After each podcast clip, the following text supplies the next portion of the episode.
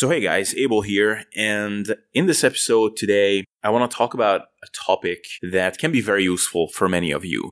Uh, a, it can be practically useful because it may impact how you structure your training in the future. And it is also interesting just from a general behavioral, observational kind of perspective. And the title of this episode, of course, sort of gives it away what I'll be talking about. But what actually sparked me to record this episode is a video that just popped up in my YouTube feed. Uh, and that was a talk of Menno Henselmans on in the Sport and Performance Summit, where I've actually had the opportunity to go to and Menno was talking about uh, you know mechanisms of muscle growth, and he closed his talk with something that I think is a very interesting concept and a good talking point. And he was saying that the essence of bro science is basically doing things based on how they make us feel. So, for example, we chase the pump in the gym because it makes our muscles burn and it makes us feel like it's working. We go home from training we feel sore and it makes us feel like it must be working. And it's the same reason why they make us shampoo foamy, they make our pre workouts fizzy, because to some degree our brains still work like that of children's. We look for the simple, direct sensory feedbacks to evaluate whether something is working or not, and, you know, ultimately guide our decision making. So on that theme, I want to talk about overhead pressing, which, um, if you ask any random guy, they will probably tell you that it's the king of all shoulder exercises. And I think that the overhead press is a good example of something that we do because it feels right and not because it actually is accomplishing what we would actually want from a shoulder exercise to accomplish. And today, my aim is to pose the question of whether it is really the king of all shoulder exercises, the overhead press, and whether it's even necessary to include in our training routines. And to give you kind of a spoiler in advance, I think that if your goal is to maximize your body composition to the best of your abilities through training and, you know, as it pertains to shoulder training, to develop the best set of shoulders that you can, it's not necessary to include them. In fact, you could make an argument that there might be a slight downside to including them in your program and that purely from a bodybuilding point of view, you'd be better off just doing lateral raise variations instead. So if this sounds interesting to you, if you're open to this discussion or if you just want to get pissed off at me because you think I'm retarded, either way is fine, but let's dive in. So, first of all, I just want to say that I love the overhead press. You know, barbell or dumbbell, I just love them. I love everything about it. You know, the way the movement looks, the satisfaction I get at the end of a lockout when I'm just standing there with the barbell pressed up high. If I'm doing it with dumbbells seated, I love the way my arms look during pressing the weight up. I even love the walkout and the re-racking of the barbell on uh, barbell overhead presses. It's just a movement to love for, for any guy, I think. It's just the most alpha, awesome, manly exercise in existence. You know, if I could somehow sort out with a magic wand that I could grow my whole body just from doing one exercise, it would be the overhead press, and I would be doing that all the time. The problem is, is that once you get to a point where you get reasonably advanced in your training and you have to think about managing fatigue in the gym, allocating the volume of work that you're doing in the gym smartly so that you're working on the things that are important to you and you're making sure that you have plenty of energy and your full recovery capacity when you're hitting the parts of your body that you really want to improve. When you have to start thinking about injury management and injury prevention and these sorts of things, after some time, you really have to start making a cost benefit analysis about which exercises are worth having in there and which don't. You know, we sort of make this evaluation all the time. For example, squats for training the quads, it's great for most people since it fulfills the function of the muscle just fine. If you can go deep and go through some decent degree of knee extension, it also trains your glutes, it strengthens your core. So there's a lot of benefits it does have some downsides, such as being incredibly demanding on your cardiovascular system, but there is just not a lot of ways to get around that with quad training. Uh, you'll get largely the same downsides with leg presses, lunges, Bulgarian split squats. When you do those heavy, you'll feel like dying at the end of all of those. Um, you might get around this with leg extensions, but those just don't hit the quads quite the same way. And I might add, those can still feel like dying if you progress far enough with them, or if you do them for high reps, which is pretty much how you're supposed to do them anyway to make them safe for your knees. Uh, same thing, for example, with neutral grip chin ups or chin ups with rings. They are a great stimulus for your biceps. They are great for your lats. Or their downsides to it, yeah, if they beat up your elbows, then you should do something else. But otherwise, it's a great and time efficient way to train two muscle groups that are important for most people. Now, what's the deal with the overhead press? You know, why do most people do the overhead press? Who are into body composition? There might be some people who just do it for strength or for their specific sport, but I don't care about that. So for people who just want to build muscle, why do they include the overhead press? Well, generally they want to have big round shoulders. They want to look like their shoulders have shoulders. Even if they have narrow clavicles they want to create the illusion like they have broad shoulders. They want to be referred to as you know the guy with big shoulders something like Menno for example or Thomas Campidel who was uh, on my podcast not long ago. You know if you meet that guy in person you can't sit next to him because you can't fit from his shoulders. So what is going to accomplish that besides genetics? Well the round kept you know distinct look that gives away the fact that you work out instantly when you wear a sleeveless shirt for example or just a tighter t-shirt is mainly the side delts uh, the muscles that going to give you that basketball sort of look when you do a double bicep pose from the back is your rear delt muscle and partly your side delts do the front deltoids play a role Absolutely, but those tend to get plenty of stimulation in all bodybuilding programs since uh, those get hit from horizontal pressing. So if you do 10 sets of chest work, that's basically 10 sets of front delt work too. If you do 10 sets of additional bicep work, you can probably count another 5 set of front delts too because they play a stabilizing role unless you do preacher curls where the shoulders are immobilized. So direct delt training is rarely necessary. That's why most up to date coaches rarely recommend doing, uh, doing, for example, front raises. So when it comes to direct shoulder training, it's mainly a matter of training your rear and side delts. You want to get those as big as they can be, and for most guys, even then, they will be too small for your liking. Now, is the overhead press a good way to achieve this? Well, the overhead press, especially if you do it with a barbell, is mainly a front delt exercise. It's going to be an excellent exercise for the front delts. Uh, for that purpose, is it worth keeping it in your routine? Not really. Your front delts, as I said, get so much stimulation anyway. And if you're doing high volume of training and you do, let's say, 20 sets of chest work, and then you add in, say, four to eight sets of overhead pressing on top of that, you might be flat out just overstressing your front delts and you could be risking an injury. How good is it of a stimulus for your side delts, the overhead press? Well, for those, the overhead press is just not a great exercise as it mainly plays a stabilizing role.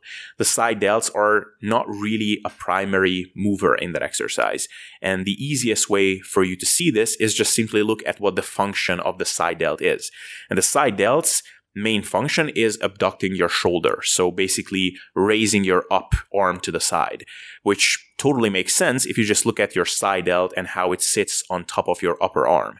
If you just picture it how it can move against resistance, it's basically a matter of getting your upper arm through a certain range of motion and you can most easily create that by lifting your arm to the side as in a lateral raise. Uh, you can also do it with a cable pulley or a band, moving your hand horizontally backwards as in a reverse fly, uh, just with your shoulders externally rotated, so your thumbs uh, pointing upwards towards the ceiling. You can also do them bent over, but now if you're looking at your side delts while performing an overhead press, you can look at how your side delt is involved in that movement. They're just not in the right position to resist forces. Your front delts take over most of the work in conjunction with your triceps, especially if you do it with a barbell. If you do it with a dumbbell, you are in a better position because you're at least able to keep the dumbbells out to the side but still your shoulders are externally rotated as your upper arm moves upwards. So your front delt takes most of the work still, and the side delt only plays a stabilizing role. So it's a great exercise to build the front delts, which again, with a lot of horizontal pressing, which almost all bodybuilding routines involves, is just not really a concern. And for the side delts, which is definitely something most of us want to work on a lot, is just not really the right exercise. Now, if you compare it with something like a lateral raise, you can see that that exercise is pretty much exactly accomplishing what a side delt exercise is meant to accomplish. It is shoulder abduction against resistance, which is exactly what we want. Now, what might be arguments for the overhead press as opposed to doing lateral raises? Some of them I used to say myself in the past. You know, one is that lateral raises are hard to progressively overload and hard to measure progress on. And it's important to do a compound exercise on which you can measure progress. So here the overhead press comes in handy. I said this, for example, myself in an interview I did with Jeff Nippard, that it's a good reason to keep the OHP in, and uh, I used this rationale before to include it in my own routines. But you know, if I uh, put my critical thinking cap on, this argument kind of falls apart when I think about it more. And to illustrate it why, I would ask you if you want to include an exercise just to be able to progressively overload it and measure progress objectively, why don't you include squats or deadlifts for your side delts to measure progress? I mean, those are great compound exercises and you can progressively overload them very nicely. And your answer would obviously be that, dude, that's a stupid question. Those are not exercises for your side delts. And you're right, and that's exactly the reason why I think it's not really a valid point to include overhead presses for the side delts for the sake of measuring progress. Because yes, you're measuring progress, but you're not really doing it for the side delts. You're mainly measuring the development of your front delts and your triceps, which you could perfectly finely do just by measuring progress on your bench presses or other horizontal presses. And of course, to some degree, you're also measuring progress on your side delts as it does play a stabilizing role. But the point is, measuring progress for the purposes of hypertrophy is important so that you can quantify somehow that you're achieving hypertrophy in the muscle groups you want to improve. You don't just measure progress for the sake of measuring progress. Other arguments are made for making sure that you perform some push and pull movements in all planes. Eh, you know, maybe. Uh, if that's the case and there are some prehab type of values to it for shoulder or postural health that I don't know about, then feel free to let me know. In that case, it might be worth including it for that. All the arguments I've heard for that seem to be along the lines of, well, I don't know if there's value to it, but it might be worth doing it just in case. And you know, I think that's completely fine. Um, the other kind of elephant in the room type of thing worth addressing is that there are a lot of guys, or a handful of guys at least, who swear by overhead pressing as the bread and butter of their shoulder training, who have amazing set of shoulders. Um, I think that in those cases, it's worth considering whether they actually say that you couldn't achieve the same or better growth by doing lateral raises instead. I think a lot of them would actually agree that you would be well served by doing that with guys who kind of knowingly do only overhead presses for their shoulder work. So Jeff Alberts from 3D Muscle Journey is one such example. With these type of guys, you have to consider that oftentimes they are just outliers. And Jeff Alberts, for example, who I know has mentioned a few times that I think the single arm overhead press is basically the only delt exercise that he performs. You know, we have to acknowledge that Jeff Alberts is an outlier in at least a few ways. For one, he just has excellent genetics for bodybuilding. And secondly, he just seems to be like a super high responder to very low volume training. And as such, he probably gets a ton of stimulation for his needs for side delts from the relatively small amount of, you know, side delt Im- involvement from his overhead pressing. And his rear delts get a lot of work from his pulling exercises, which for most people would just be too little direct work. And for someone like him, who responds really well to low volumes, it might actually be an overkill to perform a ton of direct side and rear delt work. You know, I can't know it for sure, but based on what I've seen from him, it could be a valid hypothesis. And, you know, here's the thing. Do I like the idea that you'll grow better shoulders by doing high rep lateral raises with some light dumbbells day in and day out instead of doing some heavy overhead presses for six to eight reps and feel all beasted out. Like, fuck no. Like I said, I'd love to do overhead presses all day. I mean, I have a day, for example, in my program right now where I'm going in there to do some lower body work, which I don't enjoy that much, to be completely honest with you, and then some tricep work and some delt work. And I mean, if I had the overhead presses in there for my delt work, then at least I would look forward to that day somewhat.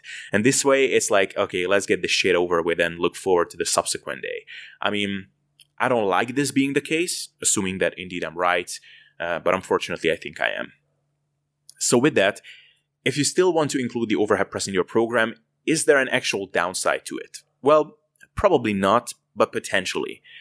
If you do a whole bunch of heavy pressing, it can interfere with your horizontal pressing needlessly, which you might care about more because horizontal pressing trains your pecs and your front delts. It is also generally more taxing on your whole body. You know, after a heavy set of overhead presses, especially if you do them standing, you're cardiovascularly pretty tanked. So it will take away energy from other things that you'll want to train and of course, it being a compound lift that eventually you'll do for heavy weights, it comes with a higher injury risk. So, am I saying that overhead pressing is bad? No, obviously, I'm not dumb enough to make such an absolutistic statement, but I am saying that if your goal is to build your shoulders effectively, to have that nice, rounded, capped look, then your time is better spent doing three sets of 15 with cable lateral raises than it is to bang out three sets of heavy overhead presses for four to eight reps. Is there still a time and a place where you'd want to perform some overhead pressing? Sure. If you're pressed on time, for example, and you want to get the best bang for your buck when you're in the gym, then do some overhead presses. Uh, that will hit your triceps, your front delts, and to some degree your side delts. Also, it will give you some nice upper trap work, so great. Also, for beginners, it might be a valuable addition to include them uh, to make them develop some baseline level of strength. Now, it might be once again one of those uh, sound buys that sound good, but there is no actual real substance behind it.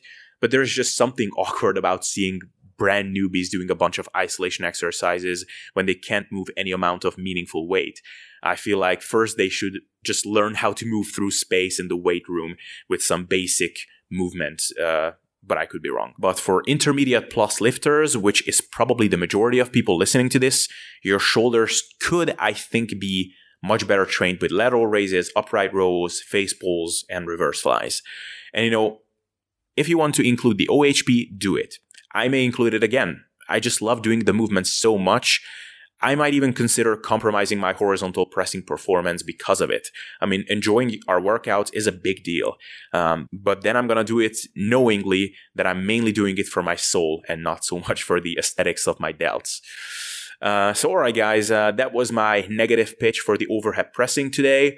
And my question to you is Do you include the OHP in your routine? And if so, what is your reasoning behind it? Hey guys, I just want to tell you again that your inputs for this podcast will help it grow more than anything, and your requests, ideas, and comments will contribute to awesome content going live on this channel and podcast more than anything. So, if you want to contribute, the best thing you can do is to go on Facebook and look up Sustainable Self Development. You'll find both the page and the Facebook group that is dedicated to discussions and ideas being thrown around.